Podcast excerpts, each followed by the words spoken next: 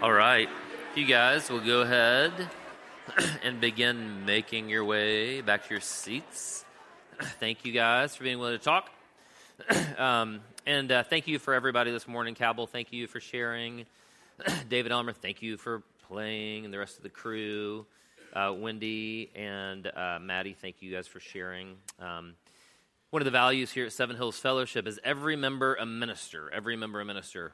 And the idea of that is that we really believe that the church is healthier when the people in the church are acting as the church, not simply attending the church. And so uh, we're a little bit messy sometimes as a result of that. Uh, but I think in the long run, um, we are much healthier as a result. Uh, before we jump into the sermon today, I'm going to take a moment and I'm going to pray, and uh, then we'll begin. Father, thanks so much for inviting us into your presence. And Father, I thank you already um, just for the songs that we've sung that affirm your goodness and your holiness and your love for us. Father, we thank you uh, for the words that Cabell spoke, Father, and again, the reminder that despite um, suffering and hardship and all of those things that break us, Father, um, that we can still believe that you're good because of your Son Jesus and because uh, you give us um, godly friendships to proclaim uh, your love for us. And so, Father, I just pray, Father, that, that we would hear those messages today, Father, that, that you would overcome our self doubt and our self loathing and our distraction with a message that is loud and clear that is that you love us, that you're our good Father, and you care for us, and that you do love us. In Jesus' name we pray. Amen. Speaking of, speaking of messy, um, my parents always used to do this skit where they would say, "Don't listen to the words we sing, just listen to the way that we sing them."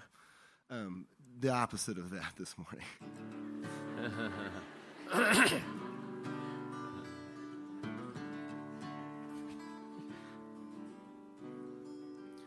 hey, Adam, our secret's safe. But I hope the world will learn Go tend to Eve in the garden, crying. But pay attention to these words. If it ain't fear that holds us, it's fear that tears us down.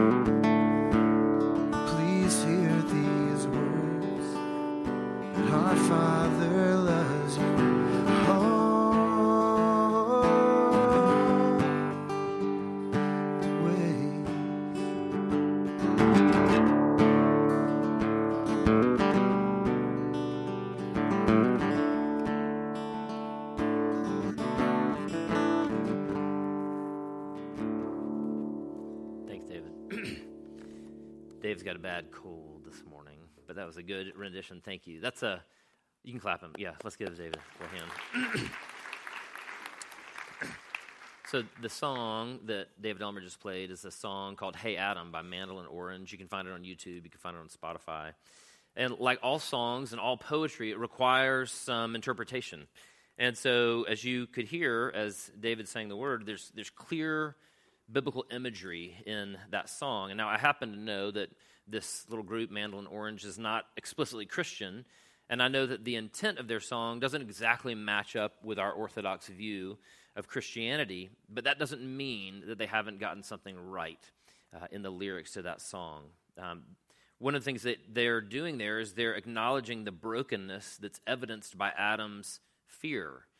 And they're acknowledging the brokenness by acknowledging Eve's tears. And the answer to those fears and those tears is to remember that our Father loves you always, right? The question, of course, I think is where do they get this idea of God as a loving Father? Where do we get that idea? And what does it even mean? You know, we have a tendency to think, well, that's how the way everybody, every religion views God, surely, right? But the truth is, it's not. In the Baha'i faith, um, God is considered the source and the existence of all reality, but he's not considered a father. In Hinduism, in uh, their holy writings, there's one quote that says, I'm, I'm the father of this world, the mother, the dispenser, and the grandfather. And there's this idea, again, in Hinduism, that God is sort of at least the origin of all things. In Islam, Islam doesn't forbid using the term father in reference to God, but it doesn't actually propagate it or encouraged or even really use it. There are a couple of narratives um, of the Islamic prophet Muhammad in which he compares the mercy of God toward his worshippers as that of a mother, actually, to her infant child. But there's not really a picture of God as a father. Buddhism is actually much more of a philosophy than a religion, and so it doesn't actually address any one God at all. It addresses demigods, and in fact, part of what Buddhism does is actually reject the idea that God is a creator and so the question is again, where do we get this idea of God as a loving God, much less a loving Father? The answer to where Mandolin Orange and even our culture gets this idea of God as a loving Father is from Jesus. That's where it came from, right? God was not considered loving, He was not considered a Father. And what's interesting is that Jesus refers to God as our Father over 160 times in the New Testament, right? When someone tells you something 160 times, they're trying to get a message across, right? What's interesting is Paul then picks that up from Jesus, and Paul uses this term as God as our Father over 40 times in his writings. And today we're going to very, very briefly take a look at even what this means. And so we're going to not be able to talk about lots of things that it means, but we're going to focus on three things. We're going to focus on the idea of God as a Father, that it means protection that it means provision and that it means intimacy. Protection, provision, and intimacy. The fatherhood of God, again, means lots of other things. This could easily be a book, it could be another sermon series. We're just going to focus on those three. The first thing we're going to look at is the fact that when we think of God as a father, and when Jesus spoke of God as a father, he was talking about a father who protects us. Listen to Matthew 10. Are not two sparrows sold for a penny, yet not one of them will fall to the ground outside of your father's care? In other words, God's not going to let anything happen to you unless He wills it, and it's ultimately for your good and for His glory. Verse 30 And even the very hairs of your head are numbered, so don't be afraid. You are worth more than many sparrows. Now, the truth is that theologians, as well as psychologists, tell us very clearly that each of us moves into the world in a default position of fear, right? We move into this world from a default position of fear. We're terrified of being rejected socially, right? We're terrified of being invisible. That's why social media is such, we have such a love hate relationship with it because in this format of social media, we can very quickly be rejected or we can very quickly be invisible when no one responds to what it is that we have to say. We're afraid of cancer. We're afraid of car wrecks. We're afraid of Russia. We're afraid of conservatives. We're afraid of liberals. We're afraid of neo Marxists and neo fascists. We're afraid of the economy crashing and hurricanes and mass shootings. We're afraid, terrified of not measuring up, of not being enough or as much as we should be. We're afraid of being too much for someone to handle.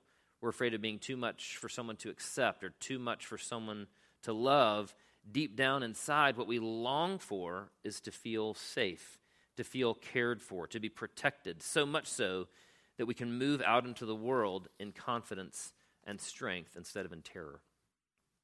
There's a, a man named John Ortberg who's a pastor out in California. He and his wife moved out there and uh, started a church um, so they could start a church, but also so they could surf a little bit. John's an avid surfer, and his wife is now too. And there's a book that he wrote recently called I Like You More If You Were More Like Me. And in it, he talks about a little encounter he had when he was surfing. He said this A few weeks ago, when I was out surfing, there was no one else in the water except for a huge guy practicing martial arts on the beach.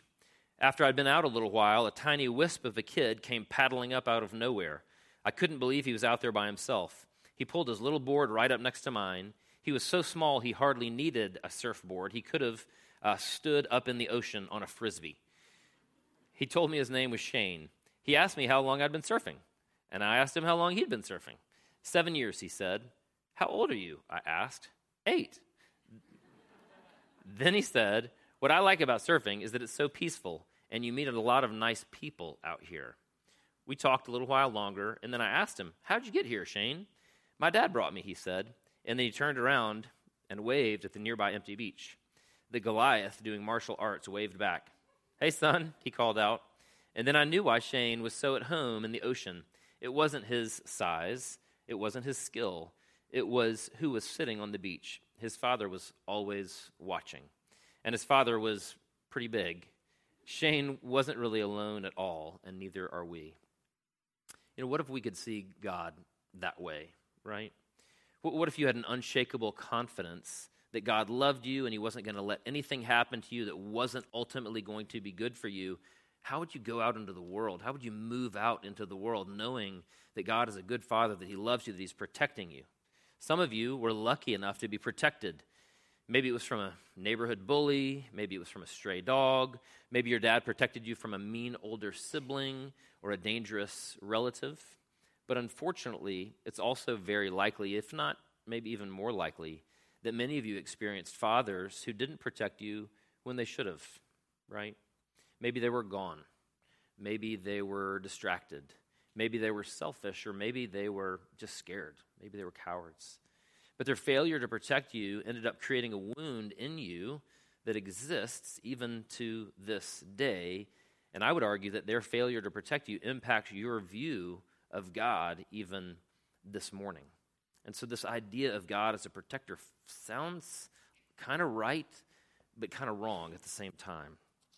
Partly because we begin with our earthly fathers and look at God instead of beginning with God and looking at our earthly fathers. There's a man named uh, John Edwards, not the theologian, and he was talking about believing in God's goodness and his protection despite his own relationship with his father. And he said this He said, What changed it all for me was a recalibration.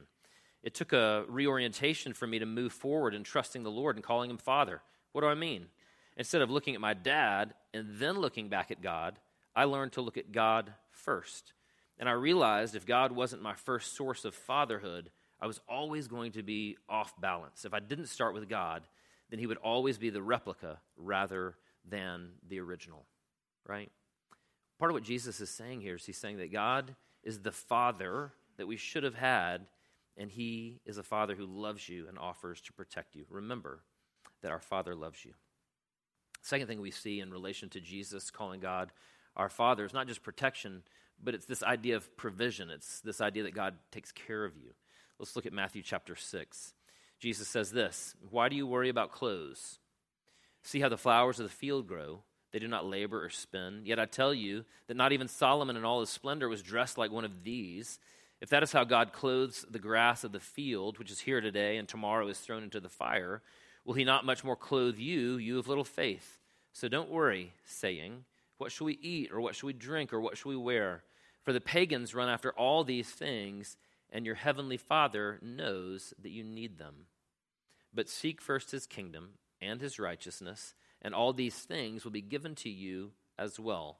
Therefore, do not worry about tomorrow, for tomorrow will take care of or worry about itself. Each day has enough trouble of its own. One of the things that you see from the very beginning of Scripture, even back in Genesis chapter 3, is that again, we doubt that God is good. We doubt that He loves us. We doubt that He's for us. We doubt that we can trust Him. We doubt ultimately, we think that He's holding out us, on us in some way. And that's really the way that Satan tempted Eve initially. He said, Did God really say that? And what he was trying to get her to do was to go, Wait a minute, maybe God can't be trusted, right? And, and then he kind of goes on and says a few other things. And essentially, what he's insinuating or sort of putting into her mind is this question of can you really trust him? Is he holding out on you? Does he really have your best interest in mind? And of course, we know how Eve and then Adam answered that question. And our response since the fall has really either been to respond with fear or with pride, right? Let me explain. So, pride says, I want to determine for myself what is good. I want to determine what is right and what is true. I'm going to take care of myself. That's what pride ultimately says. Fear says exactly the opposite. Fear says, I have to take care of myself. I have to decide for myself what's right and what's true, because if I don't take care of myself, then nobody will. But Jesus here makes it clear that God loves you and that he cares for you precisely because he is your loving father. He's a loving father that should have cared for you, that should have provided for you. Listen to what C.S. Lewis says about God's love for us, especially as a loving father. He says this He says, You asked for a loving God, you have one. The consuming fire himself, the love that made the worlds, persistent as the artist's love for his work, and despotic as a man's, man's love for a dog, provident and venerable as a father's love for a child, jealous, inexorable, exacting as love between the sexes how this should be, I do not know. It passes reason to explain why any creatures, not to say creatures such as we, should have a value so prodigious in their Creator's eyes. Part of what C.S. Lewis is saying there is saying the love that God has for you isn't this theoretical love, it's not this distant love, but rather it's a passionate love, like an artist's love for their work, right? Like a man's love for his wife, like a father's love for his child. What if it's true? What if it's true that God loves you and that He is protecting you and that He is providing you with exactly what you need? What if that's true? If you believe that to be true, then you just you really wouldn't actually worry as much. You'd wor- move out into the world. You'd move into challenging situations, trusting that God's going to come through, that He's going to do what needs to be done, that He's going to provide you with what you need in that moment, in that situation. You would approach God also if you believe that to be true, asking him for anything that you need. You'd come to him with confidence. Listen to what Dietrich Bonhoeffer said in The Cost of Discipleship. He says this The child asks the Father whom he knows. Thus, the essence of Christian prayer is not general adoration, but definite, concrete petition. The right way to approach God is to stretch out our hands and ask of one who we know has the heart of a father. Part of what Dietrich Bonhoeffer is saying there is he saying, if you believe that God is a good father and that he loves you, that you'll come to him like a child and that you'll have your hands out and you'll ask him for everything that you need. Remember, our Father loves you. Protection, provision. What else does Jesus mean by this idea of calling God our Father? Think finally and ultimately in this talk, anyway, it means intimacy. Listen again to Matthew chapter 6. Jesus again is speaking here in the Sermon on the Mount. He says, When you pray, go into your room, close the door, and pray to your Father, who is unseen. Then your Father, who sees what is done in secret, will reward you. And when you pray, do not keep on babbling like the pagans, for they think they'll be heard because of their many words. Do not be like them, for your Father knows what you need before you ask Him. This, then, is how you should pray Our Father in heaven. So many of us, if not most of us, do not and did not have intimate relationships with our fathers. In fact, it's mostly and probably likely that the opposite was true. Because when I think of human fathers, I think of men distracted by work or by college football or some menial task around the house, mostly disinterested in connecting deeply at an emotional level with their children or even worse. Elton John, in an interview in Rolling Stone magazine recently, um, had this to say. Speaking and reflecting on fathers and his father, he says, They wouldn't hold you, they wouldn't say they loved you. I was afraid of my father. I was walking on eggshells the whole time trying to get his approval. He's been dead for a long time now, and I'm still trying to prove things to him. Asked what he meant, Elton John replied, I still do things and say, Dad, you would have loved this.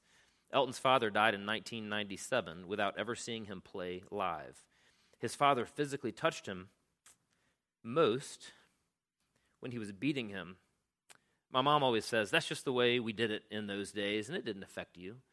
Elton says, uh, and then he goes on to say, What are you talking about? It affects me every day, right?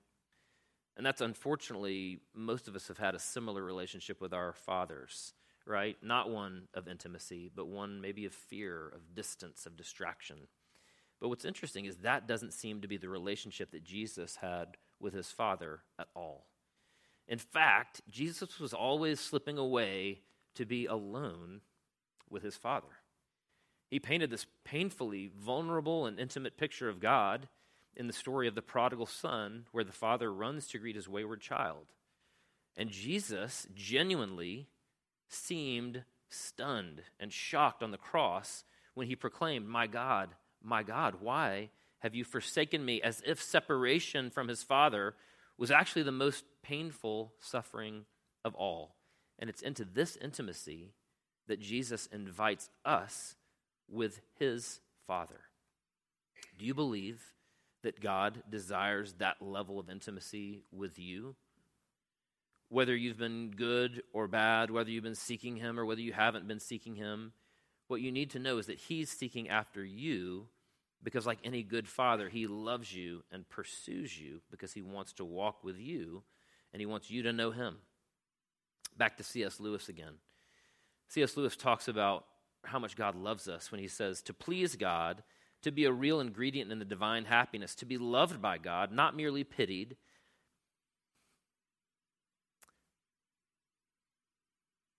But delighted in, as an artist delights in his work, or a father in a son. It seems impossible. A weight or a burden of glory which our thoughts can hardly sustain, but so it is. Right? He's, he says that the concept of this idea that God loves you is a weight or it's a burden of glory which our thoughts can hardly sustain.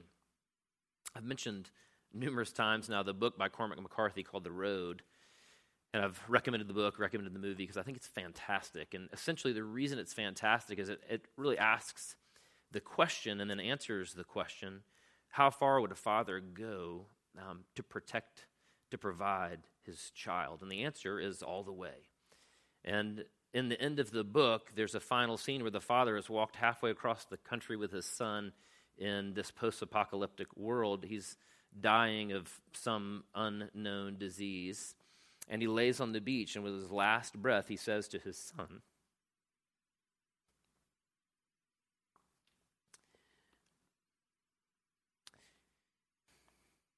He says, uh, he says,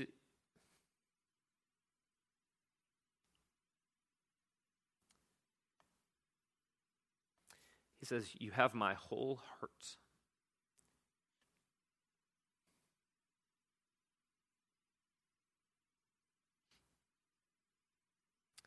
He says, You have my whole heart. You always did. Right? What if we remembered that? What if we believed it was true about God? That He loved us so much that He sent His Son to earth to pursue us, His lost, fearful, wandering, wayward children? What if what if we have his whole heart? What if we always what if we always did?